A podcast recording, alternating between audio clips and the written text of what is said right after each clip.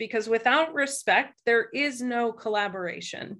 And collaboration is another key word, certainly across the supply chain, specifically, you know, to have a fully integrated, you know, collaborative supply chain across an organization requires respect of all parties who have a stake in those transactions.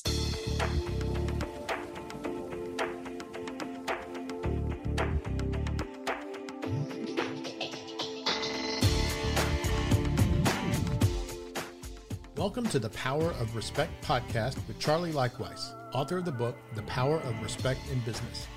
Charlie is one of America's foremost authorities on respect and leadership development. And now, here's Charlie. Hello, I'm Charlie Leichtweis, and welcome to another episode of the Power of Respect podcast. Today we are talking about the power of respect in supply chain leadership. My guest today is Sara Wilkes, Senior Director of Global Sales Development for E two Open. E two Open is a leader in transformative supply chain solutions. In her career to date, Sara has held a number of leadership positions in business development for companies involved in supply chain solutions, global consulting, and analytical solutions. She also volunt- has volunteered for the past five years with an organization called Samaritan's Purse, which helps the world's poor and sick. Please welcome Sara. Good to be with you, Sara. Thank you. Happy to be here. So when we think of the power of respect, um, you know, you have a perspective from both a senior leadership role as well as a woman, and I think that's going to be pretty valuable to our audience. So you've been in business for some time now and a number of leadership roles of differing companies. Perhaps you could describe how you got started in your career and, and sort of how it's progressed to this point. Absolutely. Yes. So the most recent time in my career has been spent in supply chain, which in full transparency, I was lucky enough to stumble upon about five years ago when I had an opportunity to work for one of the leaders in end-to-end supply chain transformation, uh, supporting that effort through software. So um, prior to joining the corporate world in supply chain, I had an opportunity to work in media. And um, I was fortunate enough to have a fantastic leader in that role who really coached and shaped me as a leader myself. So um, while I've had the opportunity to leverage some of the same skill sets in both roles, they were very different industries. Um, my time in media, I had a fantastic team and, and spanned both sales and marketing, as I do now in supply chain. Uh, but I feel fortunate to have landed in supply chain. As we all know, it's a critical and growing industry today. So I've been in this business about five years and just recently joined E two Open to help lead their global sales development team. That's great. Perhaps uh, in those varied roles you just described, you could give us a flavor for some of the biggest challenges you faced and maybe how you tackled them. Uh, even in some cases where it went well, and some cases where we learned from it not going well. Absolutely. So I would say um, one of the hallmarks of my career has been change and managing teams through change. I have seen no shortage of change in both roles where, um, or in both industries, I should say. Um, I at And when I was in media, I had, I, I think, seven different C E Os over five years. We went through a Department of Justice wow. review. Um, we filed for Chapter eleven. We came out of Chapter eleven, mergers, acquisitions. Um, I have been in roles in both um, international publicly traded companies and then very small startups. So I have seen all different aspects of business, and yet the one consistent has been change. Um, funny, people don't like when you change their job or their job environment necessarily. So I think managing through change has been one of the challenges I have faced, and keeping teams really motivated during that time. Um, I think one of the things that all people really um, need to feel productive and valued in their jobs is a sense of safety. And certainly change can kind of throw that sense off for people. So I would say a fundamental for me in, in leading and managing people through change has been trust and transparency. Um, I think when you can come to the table and be transparent with what's going on in an organization and really lay out a vision and, and share, this is how I think we're going to get to it, and share when you don't really know how you're going to get there. Um, I think it's fundamental to keeping teams engaged um, through significant change. And as you said, there have been times I've done it well. There have been times uh, when there are rocks in the way. Um, But largely, I, I think I've had great success keeping teams engaged because I have focused on their safety through transparency and trust. That's, no, that's a great example for our audience. Do you see the role of respect in building trust? Is that one of the key elements for you to, to build trust? Absolutely. Yes, un, unquestionably. I think people need to understand um, that all perspectives are respected within a team. And I think transparency and trust help build that respect and help allow people to show up authentically, knowing that their voice is respected, their perspective is respected, um, their experience is respected. We all come to the table with vastly different experiences. And I think when we can show that regardless of tenure or title, that every single person is respected by virtue of the fact that they are on a team and, and aligned to a pretty clear vision, um, when we can communicate that, that level of respect, I think it helps build trust across all organizations. Sure. Perhaps you could describe maybe some of your own personal experience with respect, when you felt respected and how that how that affected your performance, and maybe, with again without names, when you didn't feel respected and and what that how that made you feel in your in your role. Absolutely. So during my career with what was Muzak and then Mood Media, uh, I, as I mentioned early on, I was very fortunate to have a leader who really helped shape me as a leader. And one of the things he did was respect my opinion, respect my perspective, even though I had very little experience in the industry. Um, and what that did for me as someone new to the industry and someone new to a leadership role there, it really allowed me to um, kind of settle in and, and take risks. I think um, when you feel like your position is respected, you're more likely to take risks, fail fast, um, figure out what's right and what's wrong for the company. Nobody shows up having all the answers, but knowing that your opinion is respected um, and that your experience is respected, I think it it really helped me um, be willing to take those risks, to grow as a leader, to gain the feedback from some of the missteps that, that I made, certainly, to be able to get that feedback. And, and because I knew that he respected me so much, I wholeheartedly respected the feedback that he gave me. I never questioned his intent or um, questioned its source. I knew that he always was coming from a place of respect, um, both receiving that and, and giving that in all instances. Yeah, no, that's, that's terrific. It, it's interesting how, you know, you bring up the idea of how this allowed you to take risks or learn how to take risks, and then also allow your people you worked with to be able to have them take risks as well.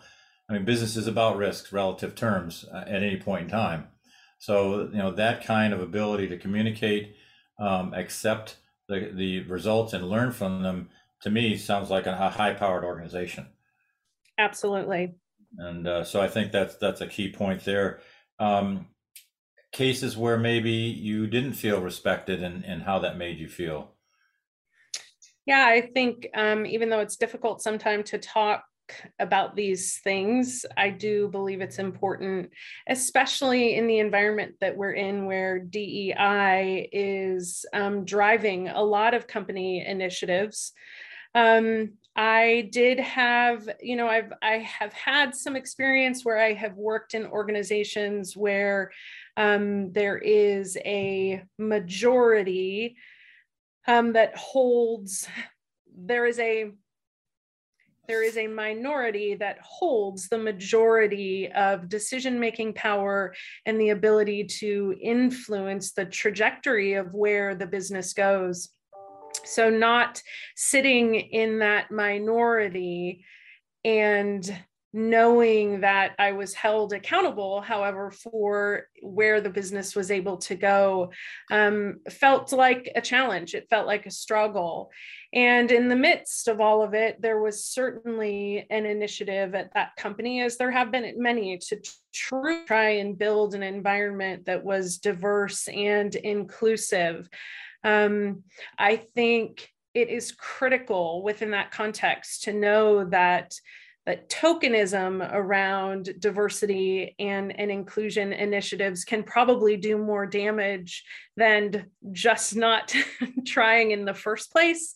So, you know, I personally struggled with um, feeling like there wasn't necessarily a path for me to um, not have a seat at the table, but truly have my voice heard while sitting at the table and being able to contribute in a way that was respected um, across the organization.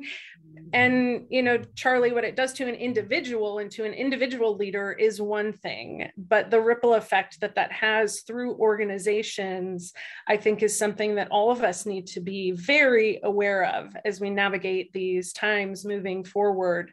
Um, people are watching, people, your employees are watching, and they want to know that, that, that you are committed to what you say you're committed to doing, um, and, and respect people's, I think, desire to be included in that conversation and be aware of the outcomes is important. Yeah, no, I think that's true. And, you know, for me, one of the core value of diversity and inclusion is the idea that it's done through respect as opposed to quotients or yes. tokenism, as you say. And uh, I think that's part of what's potentially missing when we go down that path. So I think it's important for people to understand that the, the power of respecting somebody and the ability to respect somebody will draw the benefit and value out of, diverse, out of diversity and inclusion uh, more so than any, any uh, you know, statistic, if you will. Well said. Uh, so, and, and then, so in terms of the D and I, you know, and, and respect in the challenge of women in overcoming systemic gender bias and inequality, it sounds like it's the same, it's the same element. It, it start, has to start with respect. And, and we have to change people's attitudes relative to how do you respect somebody on your team uh, in a way that, that brings out the best in them uh, and therefore the best in the organization. Absolutely. I mean, I think one of the key things you touched on was biases. And um, unfortunately, I do think sometimes the, the D and I initiative can kind of paralyze people from actually showing up and expressing their opinions or their concerns or their, their lack of understanding in terms of, you know, what are these initiatives trying to achieve? But more than that, I think it doesn't allow people a chance to honestly look at their own biases. And I think if we could come to the the notion of D and I from that standpoint of respect, knowing that, look, we all know we are truly in this together, and and being able to call out your own individual biases, if you will, because you're in an environment of respect where you, you won't be chastised nor penalized on any level for having biases that we all have. I think being able to speak about those openly in an environment of respect and trust and transparency, I think it could really benefit all of us um, because we don't come fully baked. We don't come with all the answers. You know, right. We come to a leadership roundtable truly seeking guidance and influence from the people who have gone before us and, and hopefully laying the groundwork for the people who will come after us. And, and to know that your perspective is respected today, even if it changes in the future. Right. Oh, that's true. You touched on such an important point. Um, we as human beings come with biases and judgmental elements that are that are learned behaviors for the most part, as opposed to inherited, but nonetheless learned. And and those setting those aside is difficult, but that's the, one of the best ways to begin to open yourself to truly respectful relationship in terms of how how you listen to somebody. You listen longer, as we like to say, um, to make sure you understand where they're going. Uh, one of the things we like to say along with listen longer is, if you're right now, you'll be right later. So you should be able to listen longer. Um, but uh, at any rate, uh, I think those are challenges. And then when I think of supply chain, not only from the standpoint of all the dots it connects in an organization, but the dots it connects geographically, typically for most organizations. Um, so it cuts across cultures, it cuts across all these elements of human uh, nature and bias and, and normal judgments. H- how do you approach that relative to respect in terms of, of people, trying to get people to respect each other and yourself? That's a great question, Charlie, putting it in the context of supply chain. I don't know that I've ever um, thought about that. I think, you know, one of the benefits of working for an organization like E two Open, you know, that provides a platform um, that allows different stakeholders across the supply chain to, you know, for lack of better words, have a voice. You know, their kind of um, what their stake in the supply chain is, it it matters, and it it is weighted according to business outcomes and business goals. Um, I think it's kind of a great analogy for, in the absence of technology and software, if we all came together as humans, you know, truly allowing people's stake in, in the supply chain or any other business transaction or business objective, whatever your stake is, to, to matter and to be heard. Um, I think is is critical, and it's critical to the supply chain. It's critical across all elements of business. I think that we show up and and work from that place of respect, because without respect, there is no collaboration. And collaboration is another key word, certainly across the supply chain, specifically. You know, to have a fully integrated, you know, collaborative supply chain across an organization requires respect of all parties who have a stake in those transactions. And I think it it works in almost all elements of business across various business units. Yeah, no, it's it's interesting, because when I think of the biases sort of slow down that collaboration or communication process by definition. And in some cases, in worst case, it creates silos uh, of bias that actually are true barriers to businesses making, making, uh, having success in what they're trying to do. Absolutely. And I, I think bias is rooted in assumption, right? Right. You know, we, we think that we come to any situation with a preconceived notion of the outcome. And I think respect allows us to let go of those assumptions, let go of those preconceived notions, which really opens up possibility for the outcome. If we all come with preconceived notions, there's very little room for innovation and very little room for a bigger, better outcome than what our biases had constrained us to think was possible. Right. Even if that element or moment of respect can, uh, in a very small way, uh, delay the biases from taking over, even in, in a nanosecond, it may absolutely improve, it may improve things tremendously. Yeah. All right, great. So um, let's stick with the idea of of the the trust and and the respect and how it relates to relationships, which I I think is one of the keys to leadership is relationships.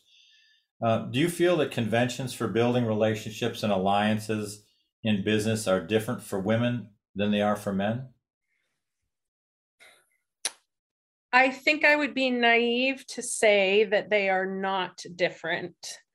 Um, I think at the same time, however, I have to acknowledge, you know, my own personal background and my own personal growth in business. Uh, I think I've I've shared with you before, certainly. I was raised with three brothers. I was raised by a very strong father who um, left me with some some great sound bites, um, and always taught me to believe that I truly um, was equal to the boys in the room, being my brothers, or to the men in the room um, at business. And he used to always say to me, uh, if they say you're too big for the room, you need to go find a bigger room. And I think, I think for many women in business, yes, the conventions of building relationships are, are probably different. For me, I, I personally show up to that relationship building exercise with no gender biases in mind. And, and what I find most interesting there, Charlie, is not necessarily what I think of my conventions or my attempts at building relationships across organizations. I think it happens for several women that we don't participate in the traditional conventions for building relationships, not because we necessarily feel uncomfortable or we feel that it, it isn't going to work. There is a looming sense of, do others think I should not be doing this because I'm a woman? And I think when we can truly let go of that as women in business and, and as women leaders in business, truly letting go of that insecurity, that fear, that, that looming question of, am I going to misstep? And if I do, will it be perceived that I misstepped because I'm a woman?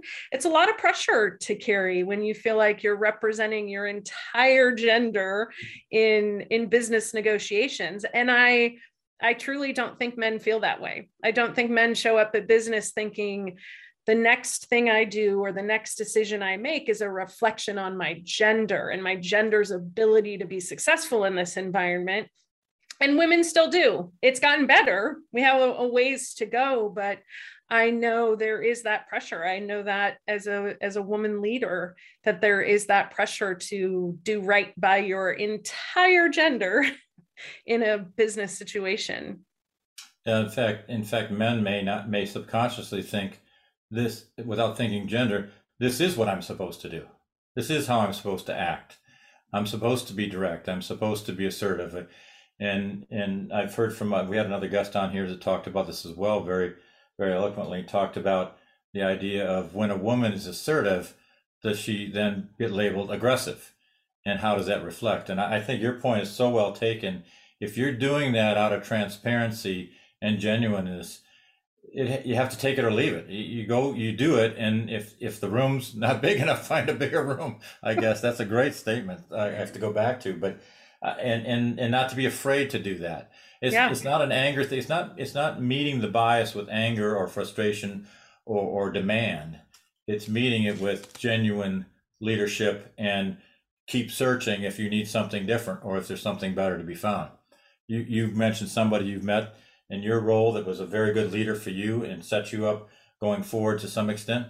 Uh, everybody needs to look for that as well, as importantly in a job as they do for the title or pay or whatever else may be involved.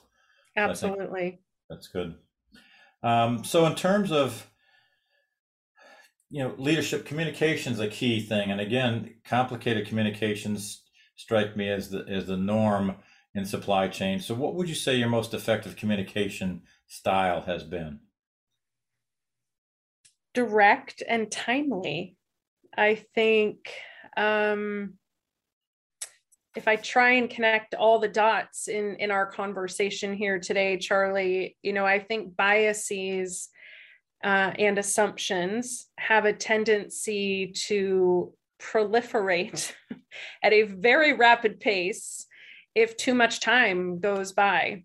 Um, so I think timely communication, direct communication, um, and above all else, respectful communication. I think there's, there is always a way to deliver even the most controversial messages or even the most potentially volatile messages if we do them from a place of respect. And I will interchange the word empathy there. a little bit. I think if we can have empathy for the audience with whom we're communicating, it shows a level of respect and helps shape our communication. Um, I, it's fascinating. You and I both have been in business for quite a long time now and have seen different modes of communication um, come out. I, I am always um, entertained at some level when a younger employee on one of my teams texts with me potentially about some, you know, serious business issues or about some decisions that need to be made. And I have had to learn as a leader, you know, now spanning, we'll call it three decades, um, that Never there did. Are different ways, there's different modes of communication, certainly. Um, regardless of mode, I think being timely, direct, and respectful um, will always be the best route to take. Yeah, no, it's interesting. It reminds me of, and I guess I'm going to show my age at this point. It reminds me of when uh, when uh, email first came out. Right. It was widely used, and people would send something off an email, and it's like I sent it off, and we have a saying in soccer, pass the ball, not the responsibility. And and so, you know, just throwing it out there to people to go figure it out is not the same as actually, you know, handling the responsibility of the message, as you say, or or the or description of the problem or whatever else it is you're doing to help people with. So it's, it's kind of interesting. Um, what, what would you say are some of your most important takeaways about respect and leadership uh, in, in in your in your career? And you've, you've said some of them, of course, already, but if you could summarize a few of them, that would be great. Sure. I think in my career and in my life, so both professionally and personally, there is no amount of respect that I can show to another that will resonate on any level if it doesn't, doesn't come from a place of self-respect. So I think when we speak about respect and how do we treat others in business and in our lives with respect, it has to come from how we treat ourselves and how we acknowledge ourselves and how we honor ourselves in, in business. Um, I think one of the greatest demonstrations, illustrations of respect in business is communicating expectations and supporting people on my team with the right tools, um, skills, both tools and soft skills and hard skills to be able to, to meet those expectations, and truly having boundaries um, and being willing to uphold my own boundaries and empower others to do the same. Um, so I think it comes, I think a very respectful leader will undeniably have a strong sense of self-respect that empowers and enables others to show up at the table in a very authentic, genuine, respectful way. You know, I think that's, that's one hundred percent. Um, we had a guest on who was a high-level performing professional athlete in his career, and I asked him about, uh, how the, you know, the star of the team, if you will, views others who are on the team nonetheless, maybe not as talented, and what happens when they make a mistake. And he, because he was talking about the respect he shows by showing up every day and working as hard as anybody else. But I asked him how he views others who make mistakes, and he said, you have to respect their effort in that mm. process uh, as well. And, and and then if you can depart or come uh, depart some wisdom onto them, then fine, and help them be better. But It's, it's an interesting concept, and I think it's like right along the lines of what you were just talking about. How do you respect the effort of others as well, even if they're not uh, in, in the same place you are in terms of the process? Absolutely. So what would you say you're most proud of as a leader, Sara?